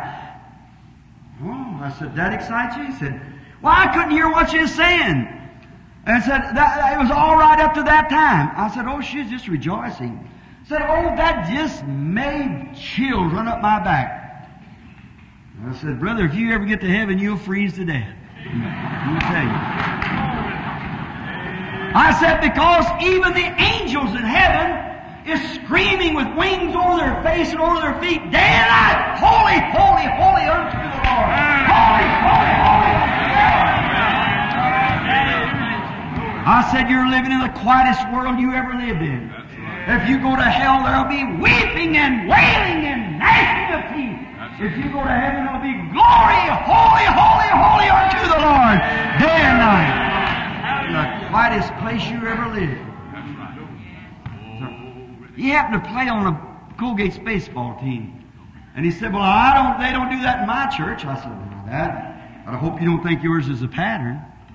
And uh, so he said, well, I said, he said, well, that don't look very much like a Christian to me when a minister's speaking to say it. I said, you know what? That encourages me. Hear him say amen, and so be it. I said, I used to have an old dog. And I said, he'd take anything but a skunk.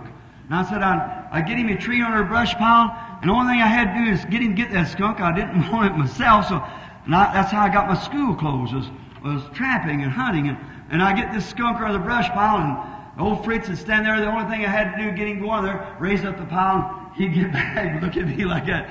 Then, Master, you're not going to run me under there, are you? I said, go get him, boy. Sicky, sicky, sicky, boy, go get him. He go get him. I said, the devil's the biggest skunk I know of. when I hear people saying, that's right, amen, we got him treed then, brother. We'll get him pretty soon. Just let him go. Uh-uh. Yes. Yes, that's right. We got, amen. I said, look, I heard you the other night when Charles Nolan knocked that home run. I don't live very far from the park. I said, not over by five blocks. I said, I never heard such a noise in all my life. He said, oh, Billy, you ought to have been there. I said, there's three men on base, and you know Charles went to school with him. I said, sure. Said he knocked the home run and said, man, I'm telling you, you ought to see him slide in. I said, you unholy rollers down there? I couldn't even sleep for you. Unholy rollers. I said, if we're holy rollers, then you're unholy rollers. See? I said, I said, you'd be a poor basketball field. Sit there and say, oh, yes, he hit a home run. I said, you'd say he wasn't very much enthused.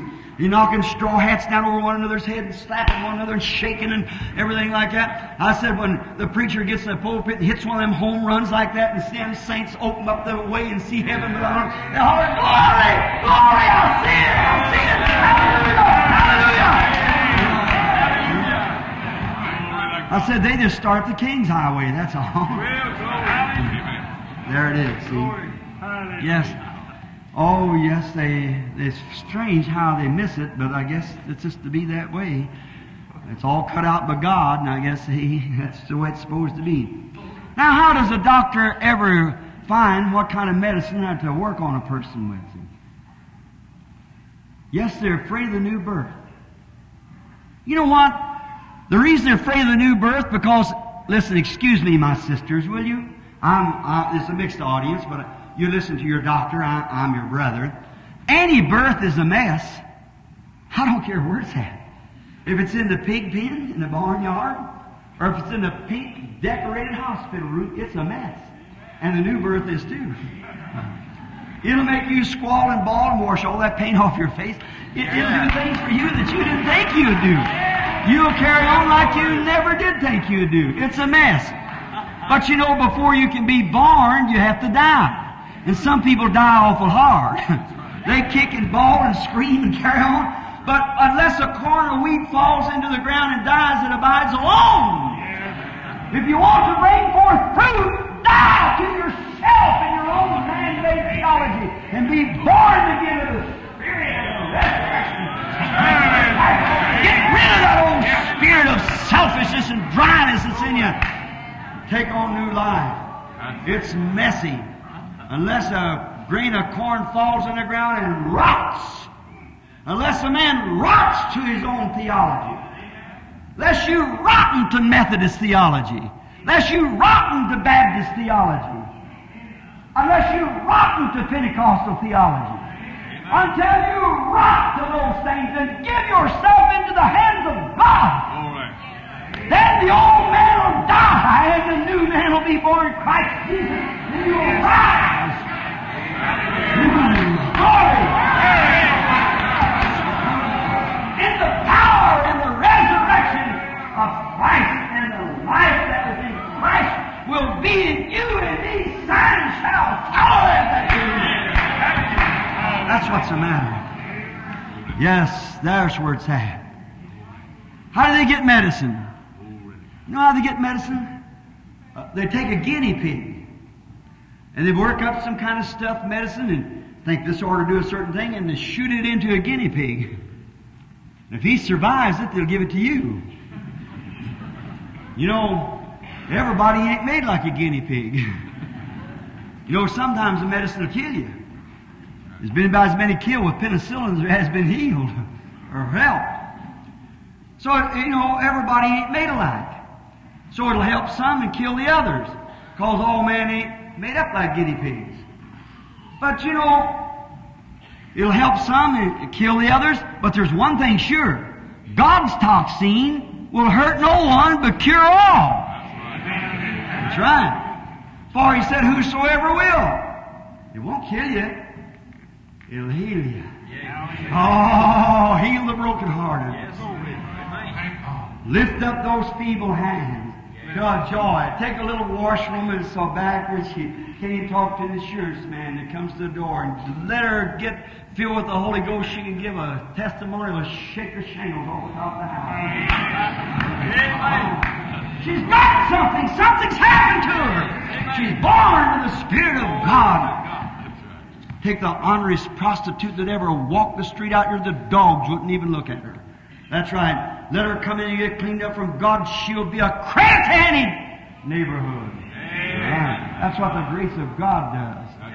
It don't whitewash, but it washes white. That's right. Make her gun barrel straight. I believe in an old time backwoods sky blue sin killing religion. Yes, sir, that kills out sin and self, and you're born again of the Spirit of God and live for Him. That's the kind that saves you, brother. Sometimes I go back down in the state of Kentucky. You know what? Them Baptists down there in the state of Kentucky would make some of us Pentecostals feel ashamed. They said, Brother Branham, you said you was a Baptist. Yeah, I was a real Baptist, though. We didn't walk up and take the right hand of fellowship. Brother, we got out the altar and beat one another in the back till we come through. we got up there, we had something. The other day in California, I was in a, great church, one of our great Pentecostal churches, and made an altar call, and three or four people come to the altar, and I begged for five minutes to get somebody to come pray with them sinners.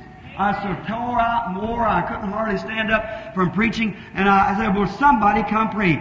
Just sat there just as starch as a Pentecostal church. Well, them Baptists down make them ashamed. I was preaching down there on Decoration Day way back up there in the holler and old horses eating corn all around, dinner on the ground, foot washing, you know, and stand out there preaching, preaching on, we shall rise, hallelujah, we shall rise on that resurrection morning. I said, there lays my old grandmother. I held her in my arms, 110 years old, when she threw her arms around my neck and said, God bless your little soul, honey, dying forevermore, I'll meet you in heaven. About that time, my old aunt standing back there with a big old long bonnet on, she said, Hallelujah! Here she comes. Like that. No sinner boy standing there with a big old limbark hat in his hand like that. He said, God be merciful to my soul. And here he come down the altar. Before he got there, there's about 20 of those old mammies around him. We got saved before he got the altar, brother. You know what time we eat dinner? About 4.30 that afternoon. Brother, they stayed there until they come through. Oh, used to be old cold formal Baptist, now it's old cold formal Pentecostals. That's right.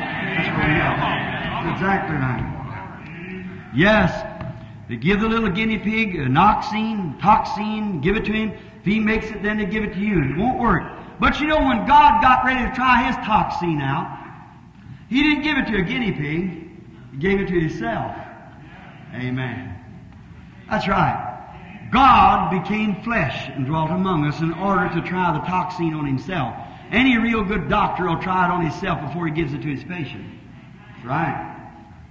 And God, that's the reason he had to become flesh. Jehovah was a spirit. God is a, God the Father is a spirit. God the Son is a man who the Spirit of God dwelt in. We all know that. So then, when God came down and made flesh so he could take the toxin. So on the banks of the Jordan, He'd taken the injection himself. The greatest thing that ever happened when earth and heaven kissed, when the lamb and dove come together. The dove, the meekest bird of the heaven, God, Jehovah, himself, represented himself in the meekest bird of the air, the dove. God the Son, which was Jesus Christ, represented himself in the meekest animal, a lamb and a dove that are both the same nature. What if that dove would have fell down on a wolf and said! Days of miracles is past. The dove went zoot right off. Sure. First time the wolf snorted, no one of them big tempers, you know, they got like that. I'll tell you right now if you don't blow tonight. mine. Uh-uh. The dove don't stay there. That's right. The dove is meat. The lamb is leg. The lamb don't have but one thing to offer. That's wool. I heard someone tell me, said, woman said, it's my American privilege if I want to smoke cigarettes. I said, that's exactly right. Said they sell it. I said, that's exactly right. But if you're a lamb, you forfeit your rights. But if you're a goat, you won't do it. you just do whatever you want to. It's your rights, but you forfeit it for the kingdom of God's sake. That's right. You forfeit all your rights. Kingdom of God's sake. Forfeit it. Certainly. Now, we find out that God took the inoxine himself, the toxine. He was inoculated. They watched him through life. When they spit in his face, he said nothing about it. When they put an old dirty rag around his head and hit him on top of the head, said, Now if you're a prophet, tell us who hit you and we'll he never opened his mouth. They jerked handfuls of beard out of his face till it was bleeding. They put a crown of thorn on his face. He said, I could speak to my father and he'd send me twenty legions of angels. But my kingdom's not of this world. The toxine held in the time of temptation. They took him on the cross and let him thirst up there and die, bleed till his human body run dry. Toxine hell. He riled not back when he was riled on. That's the kind of toxine. Everybody was, the world was watching it. The disciples was watching it. Then they seen him until finally, when he come to the last hour, what was they? Oh, I was wrong, I was wrong, take me off. I'll join your churches, I'll believe your theology. He said, Into thy hands I command my spirit. Father, it's finished. That's oh, all God. The toxine helped, brother. The toxine helped. Then they buried him. Some of them said this impostor said that he had raised on the third day. Let's make sure. So they took a hundred men, rolled a big rock up against the door, and put Caesar's seal up on it. Burn up, break it. What's going to happen? Where's the toxine at now? Glory to God on Easter morning it proved what it was. Amen. It broke the seal of Caesar. It broke the seal of death broke the seal of the grave. It broke the seal of hell. It rose out again. Hallelujah. Triumph over death, hell, and the grave. God's toxin hell. There's 120 people said, I want to get inoculated too. I want that kind of inoculation. Don't you want that? Jesus said the same inoculation I've got, you'll have it also. It'll work on you just like it does on me. Amen. The works that I do shall you also if you just get inoculated with this toxin that I'm in. Well, you say that's wrong. Oh, wait, it isn't either. Two come to him and said, Lord, let my one of my sons settle your right hand. Where he said, Can you drink the cup that I drink? Can you be baptized with the baptism I'm baptized with? Said, Yes. In other words, inoculated with inoculation I'm inoculated with? Said, Yes. Said, You will. But the right and left hand's not mine. That belongs to the Father to give that. But said, You shall be inoculated. In other words, receive the same that I have got. Now, wouldn't you like to have that inoculation? Wouldn't that be fine to know that in life you can live that life? In life, these signs would follow you. In death, you could say, Father, it's finished. Into the hands I commend my spirit. Oh my. Then on the resurrection morning, glory to God, they might patch in the face with a shovel, but on that resurrection morning, you'll come forth again for the inoculation hole. They saw it held in the hour of death. It held in temptation. It held in the sick bed. It held in the grave. It held in hell. It held on Easter. And there was 120 desired that inoculation. So they went up to the upper room to wait for their inoculation. Amen. Jesus said, I'll send the serum down just as soon as you get up there and wait. Oh. I begin to feel real religious, honestly. Glory! You're going to call me a holy roller anyhow, you might as well get started. You think Baptists don't shout? Here's one that does. I believe it. Amen. Yes, brother! Hallelujah! Climbed them upper rooms and waited for the inoculation to come. All of a sudden there came the serum from heaven. Is there no balm in Gilead? Is there no physician there? Here comes the inoculation down, the medical kit for healing, for he was wounded for our transgressions, he was bruised for our iniquity.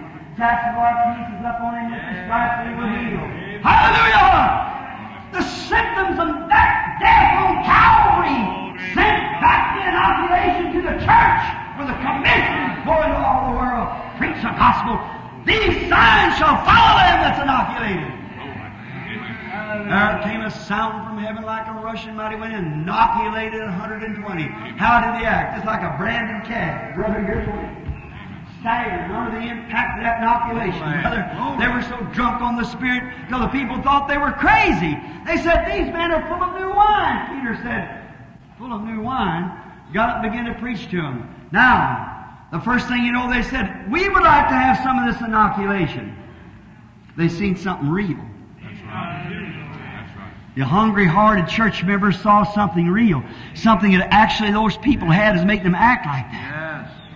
They seen if they had something because they looked like they were drunk and yet they were religious and yet they had signs upon. Said, well now, uh, have you got a doctor here? Is there any doctor here? He said, yeah, we got one here, Dr. Simon Peter.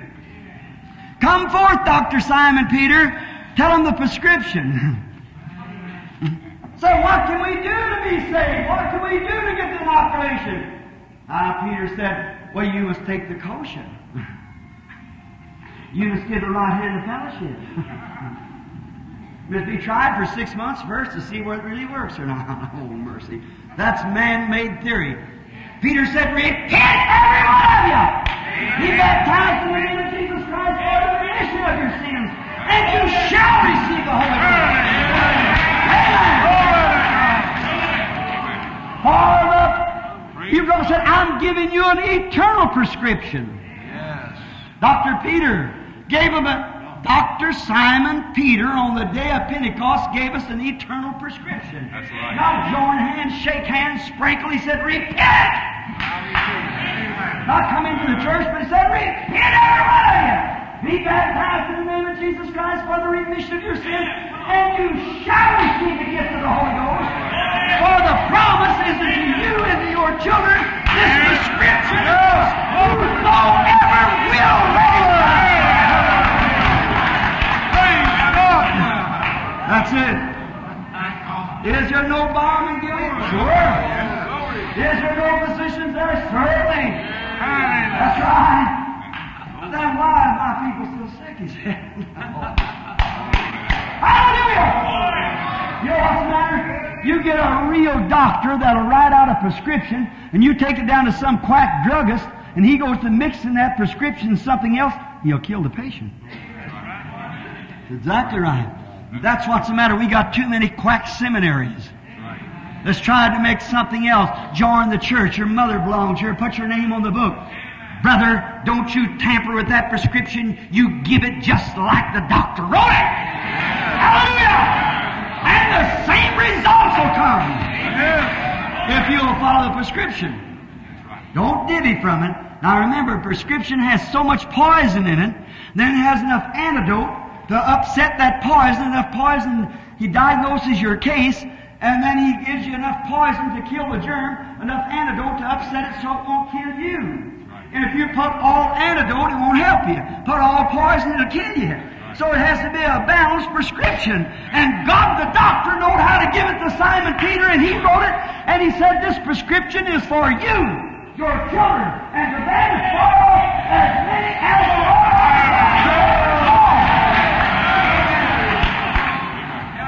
Now you say Pentecost is not right. What's the matter? What kind of a drugstore are you going to?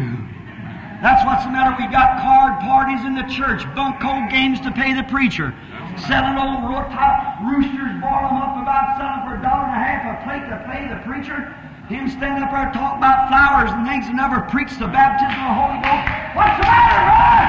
That's the reason we got sickness. That's the reason we got people that don't believe in divine healing. It's because they haven't put the right prescription. Amen. You get the baptism of the Holy Ghost and you'll believe in God's power. You'll believe every word God says. You'll punctuate it with an amen to everything that God says. And then people didn't sit there and say, well, Simon, I suppose I must be all right. Brother, when they got that, they were filled with the Holy Ghost. Get a scatter off. And remember, you Catholic person, the Blessed Virgin Mary was right there. And if God wouldn't let her come to heaven without she took that same prescription, how are you going to get there anything less? Some of you cold starch Pentecostals, you cold starchy Baptists, you cold starchy Methodists, how are you going to get there anything less than that when even the mother of Jesus Christ had to go up there and get the same thing and stagger and act like she was drunk? That ain't the Bible. I'll ask any professor to come disprove it. And every time in the Bible they ever got the Holy Ghost, they acted exactly the way they did there. The prescription will take the same effect on every time. Amen. What time is it? Oh, I thought it was seven o'clock. Oh, brother. Listen, brother. Listen, sister. What the world needs today is to see something real. That's what they're looking for, to see something real. I mean the real born again. Now them kind that was ordained eternal life will see it, my sheep hear my voice. Exactly, that's right. You say, well, yes, we are Presbyterian, are we Methodist? I don't care what you are. If you hear the real voice of God, and the real voice of God made them people act like that and do like that and have a ministry like that, the same power of God will do the same thing today if you've got it. That's right. If you received it, it'll act on you like it did them. Certainly it is. Peter said this prescription is for all generations. So you people who are making up a bunch of man-made dogma and call it doctrine, calling creeds, church creeds, Presbyterian, Methodist, Baptist, and even Pentecostal creeds, what's the matter with you? Take God's prescription. That's the reason the children are sick. Yes. Hallelujah. They haven't got the prescription fulfilled yet. God's got plenty of balm now. Don't worry about that. You just obey the prescription and see what happens. Repent and see if the Holy Ghost will come. Do as God said do and see if the Holy Ghost will come. See if it'll take the same effect it did. What's the matter today, friend? We've got to really have it. That's what God said. Something real. While I'm talking about real, let me close. Will you give me five more minutes? I like to hunt. I just love to hunt. Just to get to see the sunsets and get in the woods. As all of you know, my mother's a half breed. My mother's mother comes from the reservations, draws a pension, see. So, we, my conversion never took it out of me, the love of the woods. The Christian businessman, full gospel. They take me on the river, no return, around the world, a hunting Africa, Asia, the mountains. Bud Branham, the Rainy Pass Lodge at Anchorage, that's my cousin, see? And 16 planes going in for grizzly sheep and so forth. You hunter brothers and so forth. You ever go up there, let me ride him and it gets you in there cheap, see? So, um, and I get to go up there and hold meetings and they take me in for nothing because I don't have any money. So, and that's why, the reason I don't have to have any money, if the Lord wants to send me to Africa, He'll say, Brother Branham, somebody come up and say, Lord said to give you this. I say, thank you, Lord. I know that's, See, I don't have to beg for nothing. The Lord won't want me go, then He'll keep me here. See? Just, that's the way to live. I love to live that way. Just what He says. All right. I ain't got, got nothing, don't want nothing. So, I just want His grace is all. I used to hunt up in the North Woods. I had a hunting partner up there, and you, all you brethren that hunt know what a good hunting partner is. You know one another. He was one of the finest hunters and the best shots I ever seen.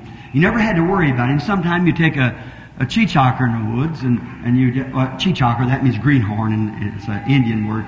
But you take him into the woods, and you just have to keep, well, eye on him or get him lost. But you never had to worry about old Bert. He knew where he was at. He's about a half Indian himself. So he was a fine fellow, but the meanest man I ever seen in my life. He was a cruel heart, this guy. He used to shoot little fawns just to make me feel bad. Now I don't think it's wrong to shoot a fawn. If the conservation says for you to shoot a fawn, that's alright. Abraham killed a calf and fed it to God. So the fawn part's alright. But not just to be mean. It's, it's not what you do, it's the way you do it. So sometimes it's not what you say, it's the way you say it. And so then uh, this um, this little fawn, he'd see them little fawns, and he knew me being a minister, you know, he'd just shoot them little fellows, eight or ten of them a year, just to make me feel bad. And I said, Bert, you are one of the finest buddies, and I like to hunt with you because you're a good fella, but you are so mean. He said, you call me mean? I said, you're more than that, you're wicked. And he said, ah, preacher, get next to yourself. Said, you're chicken-hearted like the rest of preachers. I said, I'm not chicken-hearted. But I said, man, they, I'm a hunter. And I said, I, I don't, I'm not a killer, I'm a hunter. And he said, ah, get next to yourself, Billy. One year up there, he said, I went up, I was a little late getting up there. The sea's been open a couple of weeks, and oh, if anybody ever hunted the North Woods, them whitetails, oh, brother. Talk about Houdini, the escape artist, they, he's an amateur to them when they're shot at a couple of times. They just, just like that. And sometimes you can't see over 20 feet away from you in them woods there in Maine where you, you, you better know where you're at or you'll never come back. For hundreds of miles it's just level and you fall into marsh and go over your head ten times and, and it's just dangerous hunting. If you're not a real woodsman, stay out of it unless you got somebody with you. So we were out there hunting and we, and before we went out, my wife was with me and she stayed up the lodge, up the camp. There's about 20 women up there. So Bert and I always taken across the other side of the mountain and we knew where we were at and was hunting. And he said, I got something, Billy. I said, what is it, Bert? He reached down his pocket and he had a little whistle. He could blow it and sound like a little fawn crying. That's a baby deer, you know, crying for its mammy. And, uh, oh, I said, Bert, you're not that cruel. You would, would you call a doe up with that fawn call? He said, ah, get next to yourself. I didn't really think you'd do it, honest. We hunted, there's about six inches of snow on the ground, about good hunting weather, tracking. We hunted all the way till noon, didn't find a thing, not even a track. There's them deer's feet at night, and then daytime they get back under the bushes and things, you can't move them. And so they won't move till it gets night again, unless you happen to step on one, get him out. So then uh, we hunted about 11 o'clock, 11.30, and we always packed uh, a thermos bottle full of hot chocolate and maybe a sandwich, and we'd climb up as far as we could, and then at noon time we'd eat and then separate, and he'd go another way and me another way, and we'd come back to the spike camp for that night. Come in maybe 10 or 11 o'clock at night. So then, uh, he has come to a little opening about the size of this uh, auditorium in here. And he just kind of is in front of me, so he just kind of hunkered down like this. A hunker, I guess that's all right here. Enough Kentuckians here know what I mean when I say hunker. So just kind of stooped down, brother. And um, he reached back in his pocket like this, and he was going to get uh, go to get his. Uh, I thought he was getting his sandwich out. And when he did, he brought out that little whistle. And I looked at him. I said, "Oh, shame on you, Bert." He blowed it, and it sounded just exactly like a little baby crying for its mother. And when he did, I looked just across the place, and a great big doe stood up. And he had eyes just like a lizard. And he looked at me, them lizard eyes like that, and I said, Oh, You wouldn't do that, Bert. I said, she, that's a mother, brother. I said, that's a mother. She thinks that's her baby. He said, oh, get next to yourself, preacher. Slipped around like this with his gun. I thought, oh my. And he blew it again. I could just see them great big eyes and big ears sticking out like that doe, the mother deer. She'd probably had fawns, you see. So her baby was in trouble. She's listening, and big ears up. And so he blew it again. Now that's altogether unusual that time of day, 11 o'clock in the day. So she stepped right out into this opening. Now that's altogether unusual if anybody hunts deer. Walked right out into that opening. What was the matter? She was looking for her baby. She was looking around like that. Now she wasn't playing a part of a hypocrite. She had something in her. She was born a mother, and her baby was in trouble. She was looking for that baby. Just then, I see old Bert. We never carry a shell in the in the barrel, and that's bad policy. So I see him take this 30-06 and put a, a 180 grain mushroom bullet. Oh, a dead shot. Pull that tip down, raise it up like that, and them crosshairs and that scope right across her heart. Oh God, how can that man do that? That mother looking for her baby. And then he'd be cruel enough to blow that precious loyal heart plumb through her. While across this building with that, using that heavy load of shell he was, oh, he'd blow her heart plumb out of her. I thought, how can he be that mean? Just to that precious mother, that loyal heart, looking for her baby. Out looking for her baby, and then him shoot her heart out of her. I thought, Bert, you're wicked. And he looked down, I see him moving down like this and setting himself, and oh, brother, I know what was going to happen. I couldn't look at it. And in the, when I turned around to see what he was doing, the deer spotted the hunter. And she spooked. That, that's a hunter's word. That means he got scared. And she, she looked up. She threw the big ears up like that. Did she run? No, sir. Death or no death, her baby was in trouble. She was looking for it. Oh my. She couldn't help it. She was a mother. She was born a mother. She wasn't playing a part of a hypocrite. She was a mother. Death or no death, that baby was in trouble and she was looking for it. And I thought, surely that ought to strike that cruel-hearted man. I see him leveling himself, getting ready to shoot. I turned my back. I couldn't look at it. I just couldn't stand it. See that precious mother go to get that precious loyal heart that she loved her baby so much until she was going to have it blown plumb out of her. Look, and looking at what hunter was sitting there too, and know that meant death to her. But she was hunting her baby. And I turned around and I thought, oh God, oh how can he do it? How can he do it? Uh, so cruel. And I stand behind a little spruce tree. I thought, oh God, how can he do it? And there's a snowbank there. I thought, that precious mother's going to get her heart blown plumb out of her. God, I can't look at it. How can he do it? I noticed the gun didn't fire. I turned around to see what he was doing. He was doing like this. He going, shaking. He looked around at me, and those lizard eyes had changed. Great big tears were running off his cheeks. He grabbed that gun, he threw it on the ground. He grabbed me by the pants leg. He said, Billy, I've had enough of it. Lead me to that Jesus that you talk about. So real. What was it? He saw something real. He saw something that wasn't put on.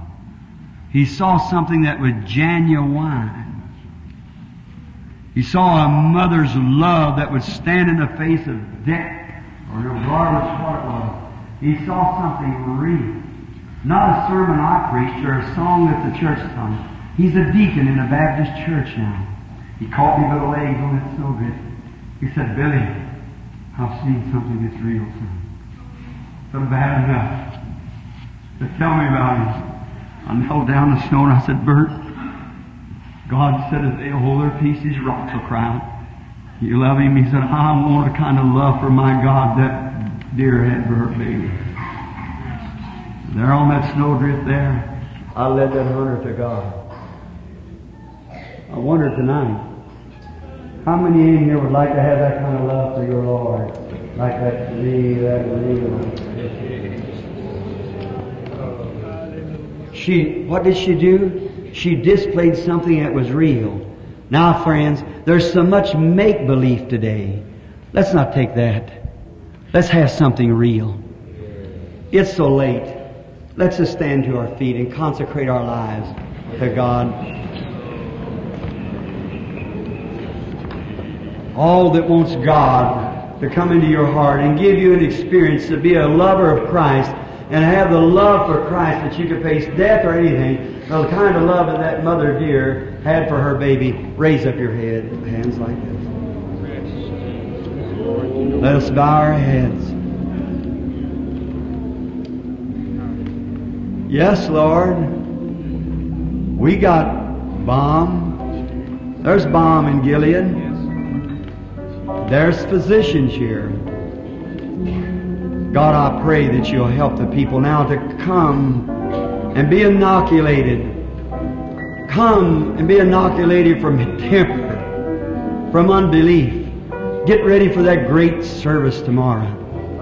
Grant it. With our heads bowed, how many of you wants that real Pentecostal Holy Ghost love of God? That's Pentecostal's real love. Would you come stand around the altar while I pray for you?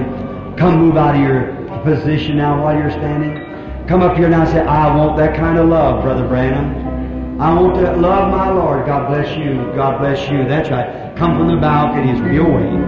Come right. This might be the hour that all for life. What's what's any more greater to you, friend? No matter if you're a church member, that doesn't matter.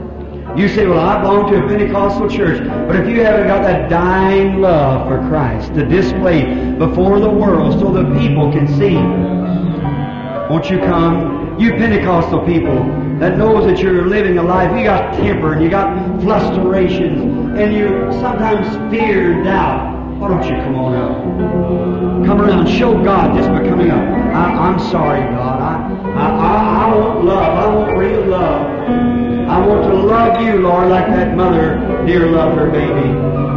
You say, but my neighbors, I go to church with them. But your Lord, what about him? When you come, from the balconies, won't you? There's plenty of you up there. We're standing right here and wait. You young students here from this college, you're going out to be the man of tomorrow, the women of tomorrow. Why don't you come and dedicate your life? We're not asking you to join any Pentecostal church. You stay a Methodist, just what you are. But you come get this experience of the love of God in your heart so sweet that when you go to your parish, wherever God will lead you, young man, young woman, why don't you come and get a real inoculation from sin? Some of you students out there smoking cigarettes, aren't you ashamed? Come here. Well, John Wesley would have turned in his grave if he had known you being his student of that. Come on up here. Won't you come? Sir, God, get God in your heart, really. Come. Won't you come out of the balconies? All, all, whosoever will. The prescription's open tonight. We got balm here in Gilead, and here's the physicians right here. Take care of the baptizing, whatever more the leading. We have them here. Won't you come? Won't you come rededicate yourself to God and have an experience? God's going to, now remember, God's going to ask you, why didn't you come before morning? If you get sick, you feel pains in your arms, they're coming up around your shoulders, you know what that is, don't you? You're dying. You feel your pulse coming up, your hands getting cold. The doctor runs up, says it's a heart attack. The ambulance is screaming, and you feel your life, you're pressing the pillow and you know you're going to die. God's going to say, why didn't you come? Well, Lord, I belong to the church. That ain't what he's talking about. Why? Why? Why is there still sin sickness in the church? Is there no balm to cure it? Yeah, there's balm to cure it. There's physicians here. Everything's ready. Won't you come? Come now while we're waiting just a moment. Dear, dear my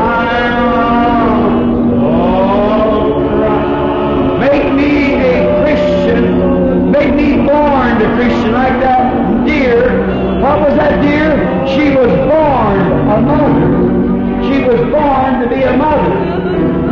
Come be born to be a Christian. Come on, you'll have the same love of God. More so than a deer had for the mother. Can a mother forget her sucking babe? Yes, she might, but I can't forget you, said Jesus. Your name's engraved on the palms of my hand. Won't you come? I'm inviting you. And remember, at the day of the judgment, when you're asked why, the tape recording of this night will be played over. Do not pass me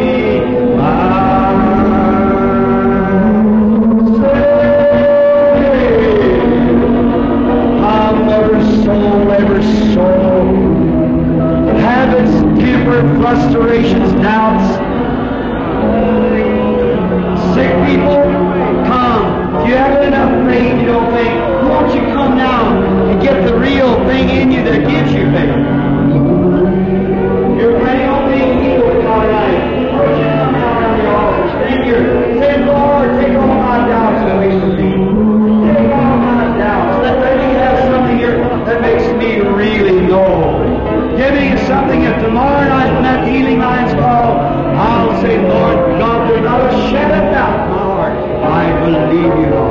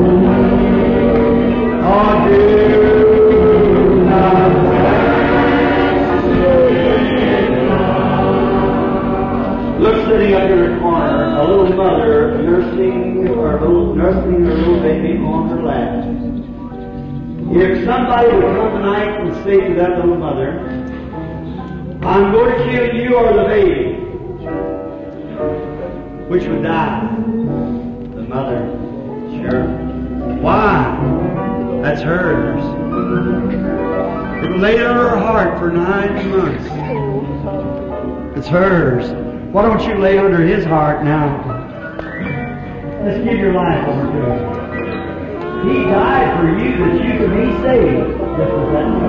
Now that mother could, something happened to her, and she could forget her baby. The Bible said so. But never can I forget you, he said. Your names are engraved in the palms of my hand. Won't you come now? This is a, like a consecration service. Come now.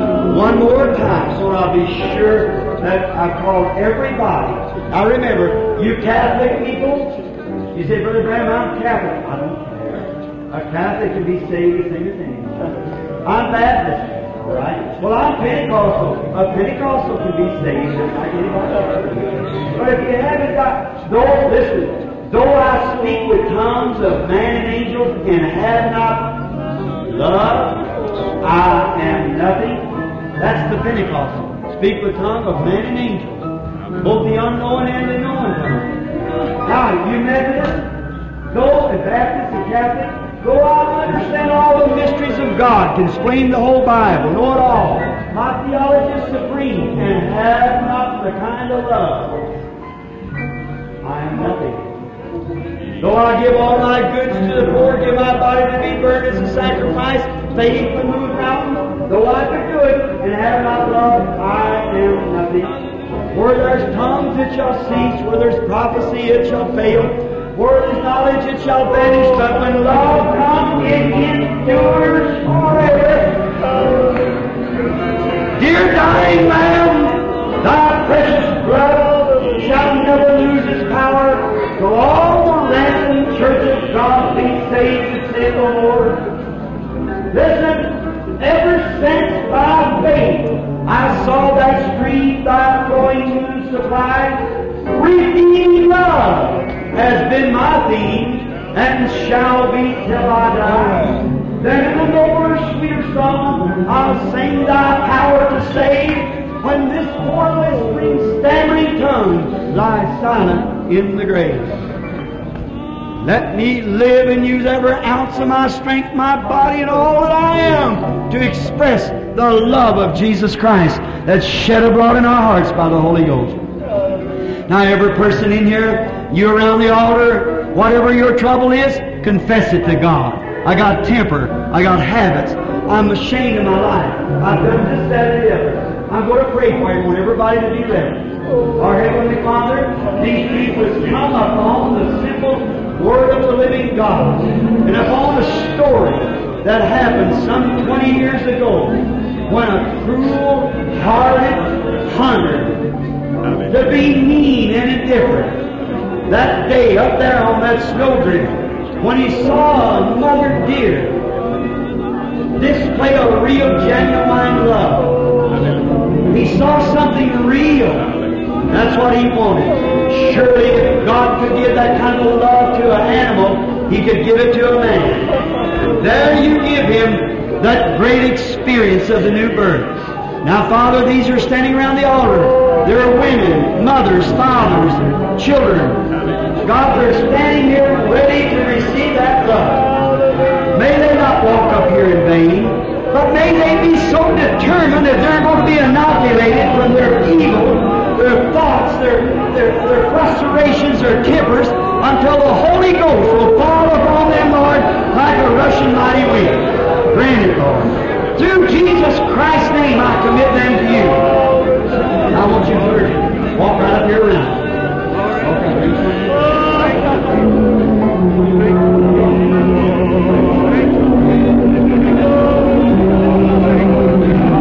Here's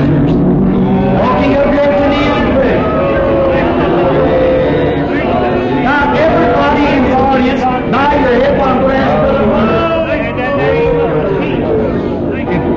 If you'll lead us in prayer. I commit you to Jesus Christ, the Son of God, for the desire of your heart that you come from. While we pray. Let all the personal workers come.